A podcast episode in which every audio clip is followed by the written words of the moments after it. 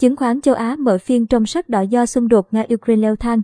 Các chỉ số chứng khoán châu Á giảm điểm mạnh vào đầu phiên sáng mùng 7 tháng 3, trong bối cảnh căng thẳng Nga-Ukraine chưa có dấu hiệu hạ nhiệt, làm gia tăng lo ngại về tác động đến kinh tế toàn cầu. Tại Nhật Bản, chỉ số Nikkei 225 trên sàn Tokyo giảm 3,15% xuống 25.166,23 điểm.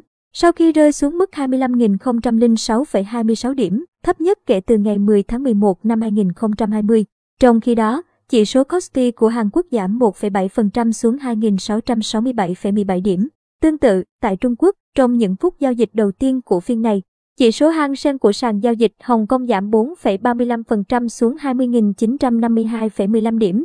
Chỉ số Shanghai Composite ở Thượng Hải giảm 0,26% xuống còn 3.438,56 điểm.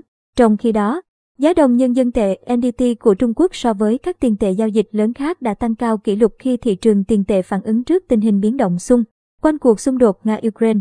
Trước khi thị trường mở cửa, Ngân hàng Nhân dân Trung Quốc TBAC đã ấn định tỷ giá trung tâm của đồng NDT ở mức 6,3478 NDT/1 USD, giảm 0,3% so với mức điều chỉnh trước đó 6,3288 NDT/1 USD. Tuy nhiên, hãng tin Reuters tính toán chỉ số tổng hợp CFETS, đo lường sức mạnh của đồng NDT so với rổ tiền tệ, đứng ở mức 106,07, mức cao nhất kể từ khi chỉ số này ra đời vào đầu năm 2015. Thời gian gần đây, do tác động của kỳ vọng tăng lãi suất từ Ngân hàng Dự trữ Liên bang Mỹ Fed và tình hình căng thẳng Nga-Ukraine, đồng USD liên tục tăng giá. Sự mạnh lên của đồng USD không những không khiến đồng NDT của Trung Quốc bị xáo trộn, mà còn liên tục duy trì ở mức cao. Công ty Tài chính Quốc tế Trung Quốc CECC nhận định trong bối cảnh xung đột leo thang giữa Nga và Ukraine, vai trò của đồng NDT như một nơi trú ẩn an toàn càng trở nên nổi bật.